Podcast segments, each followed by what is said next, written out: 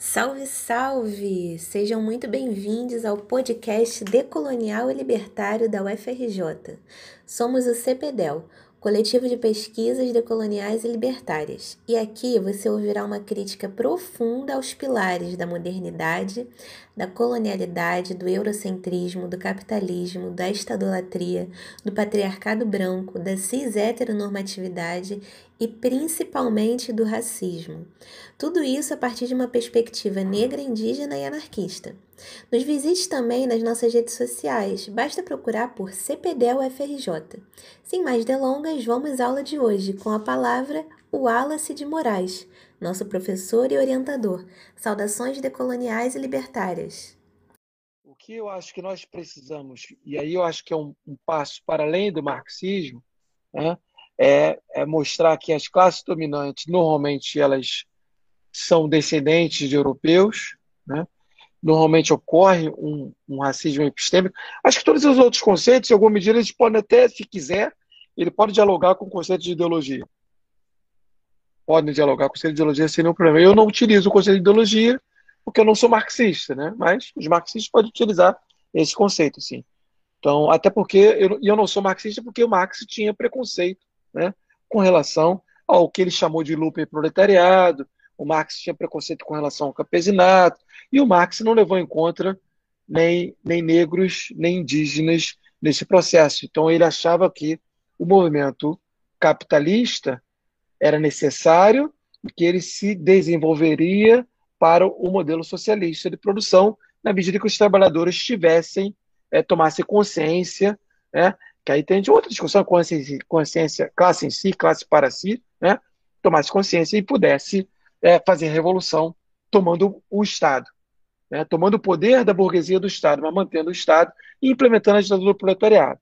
Então, essa forma que ele tinha como é, europeu é, de preconceito contra outros europeus pobres, né, aí você imagina com relação a negros e indígenas. Então, todavia, Marx escreveu muita coisa bastante interessante, tem uma crítica muito profunda e muito inteligente ao sistema capitalista de produção. Tá?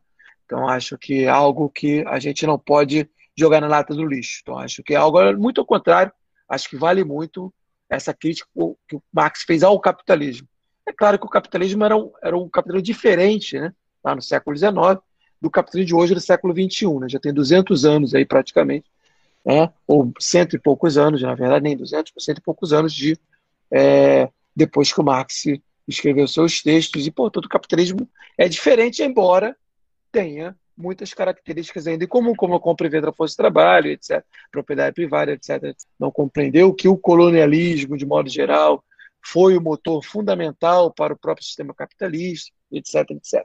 Bom, é, então acho que esse é um ponto, então por isso que, é, mas o conceito de ideologia pode ser utilizado, e caso, se tiver aqui algum que seja marxista, né, etc., você pode utilizar o conceito de ideologia, mas ele não vai dar conta de, das questões raciais, como Marx nunca deu conta da questão racial, por exemplo. Marx também nunca fez uma discussão sobre questões patriarcais.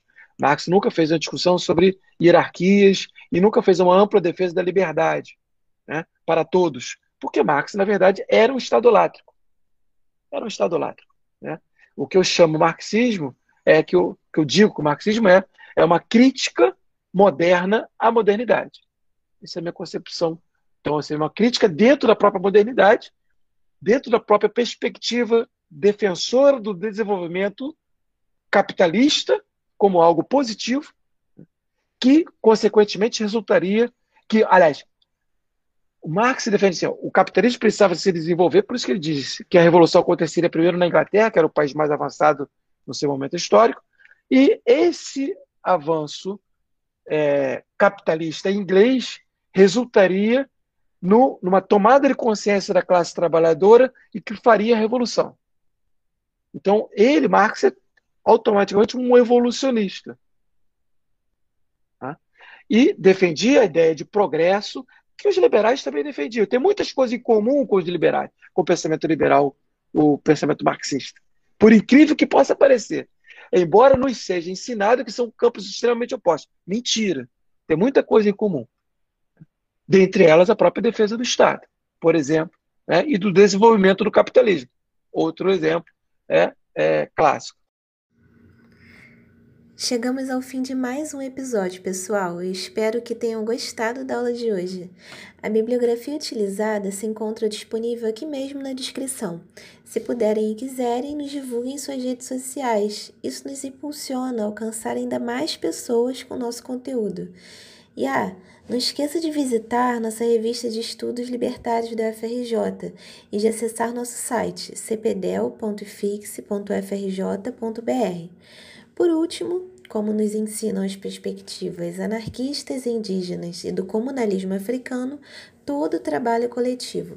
Então, vamos aos participantes. Edição, roteiro e distribuição do podcast: Isabela Rodrigues e Morena Caldas. Edição do vídeo do canal do CPDEL no YouTube, que originou esse podcast: Andréia Nascimento e Pedro Vasconcelos. Transcrição do podcast, que já está disponível no site do CPDEL Cello Latini. Pesquisa e conteúdo: Ana Luísa Fernandes, Isadora França e Júlia Gato, essa que vos fala. Divulgação: Caio Brauna, Isabela Correia, Denise Andrade, Guilherme Santana e Lenilson Nóbrega. Direção-geral: Wallace de Moraes. Tchau, tchau e até o próximo episódio. Saudações decoloniais, antirracistas e libertárias.